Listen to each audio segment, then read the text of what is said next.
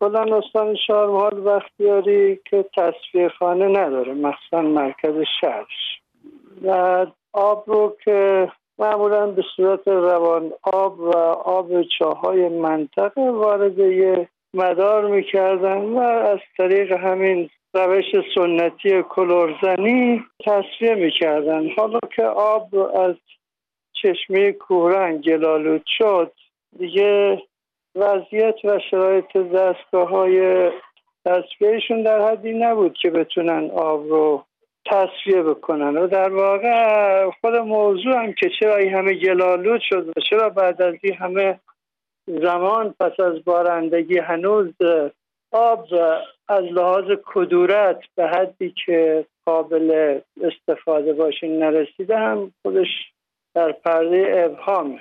ولی خب بعد از بارندگی دیگه به طور طبیعی آب از مدار خارج شد. اینا هم آبای چاهاشون به اندازه نبود که پاسخ نیاز رو بده. از همون موقع بخشای زیادی از مسیری که کورنگ اونو تغذیه می‌کرد از جمله بابا هیدر فارسون و شهرهایی که تو مسیر بودن از جمله شهر کرد آبشون شده مشکل شد. الانم نزدیک در همین وضعیتی داره. دیروزم تجمع گسترده بود. چند هزار نفر در خیابان کاشانی روبروی استانداری جمع شده بودند و شعار می‌دادن حتی علیه مسئولین و استانی هم از جمله استاندار شعار دادن ولی خب آب وسیله تانکر آب غیر بهداشتی از چاهایی که مال کشاورزی یا آب که چاهایی که برای فضای سبز افاری شدن از اونا دارن استفاده می‌کنن یعنی آبیه که به صورت تانکری دارن میارن آب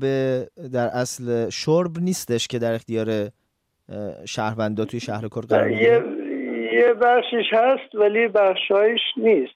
بخشایش چاهایی که پایین شهر کردن و آبایی آلوده شهر کرد بهشون اضافه میشه.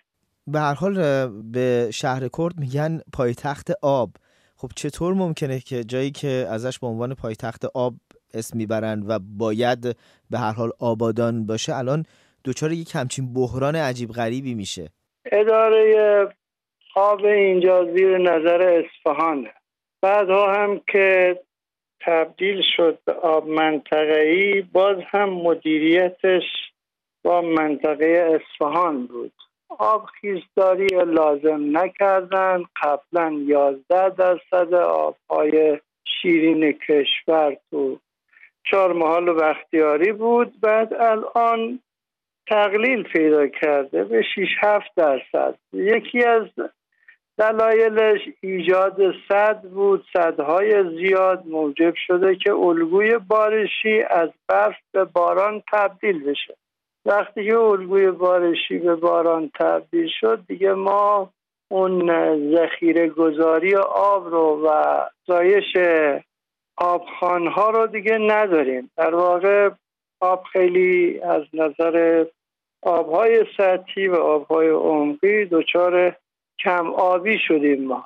حالا با توجه به این مدیریت غلط استفاده بیرویه و خشکاندن چشمه ها. این تونل هایی که زدن برای انتقال آب چشم مروارید رو که من همیشه میگم چشم چشمه های کشور بود.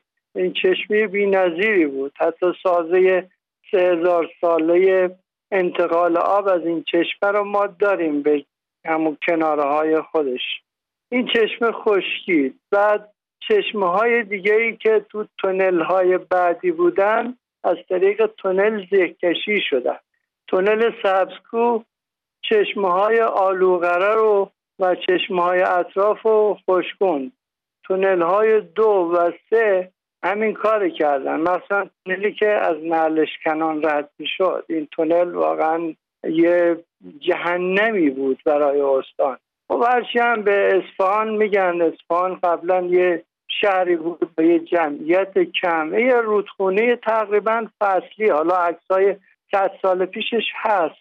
تقریبا کم آب بود. یه رودخونه بود که بهار پر آب می‌شد پاییز حتی به سمت خشکی می‌رفت. اینقدر آبش نقصان پیدا می‌کرد. این برای شهری که حالا جمعیتش چند میلیون شده و کشاورزیش هم با توجه به تکنولوژی مکانیزه شده و خیلی پیشرفت کرده از لحاظ هم وسعت هم از لحاظ کشت و کار. هنوز هنوز که هنوز اصفهان تو آشیاش دارن برنج میکارن. یعنی دستکاری بیرویه طبیعت اصلا دخالت انسان طرحهای بدون مجاوز محیط زیستی و مافیای آب اصلا شرکت های مهم آب و شرکت های مهمی که کارشون هفت تونل بود. همه زوم کردن رو استان و نهادهای قدرت هم متاسفانه با آب به صورت سیاسی به نفع جریان حاکمیت نه به نفع جریان مردم استفاده کردن. حالا که جریانی که مردم پیگیری می‌کردن به نفع مردم بودن به نفع حاکمیت بودن جریان مردم چی بود که شما الان ازش نام بردین؟ مردم می‌خواستن اگر آبم قراره بره از رو از لوله بره یعنی عملا سازی ها متناسب با نیاز و به طور علمی انجام بگیرن و آب هم به وسیله لوله به صورت روسطی منتقل بشه. جای پمپاژ بشه بعد از اونجا با لوله برده بشه. آقای قلیپور می‌خوام یه سوالی ازتون بپرسم. اینکه الان چه باید کرد و شما آینده رو برای شهر کرد با بحرانی که پیش اومده چگونه می‌بینید؟ حالا آینده مشکل شهر کرد که حل میشه. چند روز دیگه اصلا به طور طبیعی هم آب صاف میشه و برمیگرد و اینا هم به همون روش قدیمی آب به شهر کرد میرسونن. مسئله تامین آب شرب تو شهر کرد مسئله ای که به ضعف مفرت مدیریت برمیگرده وگرنه اصلا به طور طبیعی شهر کرد هنوز آب به اندازه کافی برای کل استان وجود داره. مسئله کمبود آب نبود هرچند که اون همون چشمه ای که آب رو منتقل می‌کرد پارسال خشکید. ولی امسالی مشکل نداشت. این حل میشه. ولی چجور حل میشه؟ یه حالتی مسکنوار مثل همین حالا دوباره اگر تحت تاثیر همین شرایط قرار بگیره همین اتفاق میفته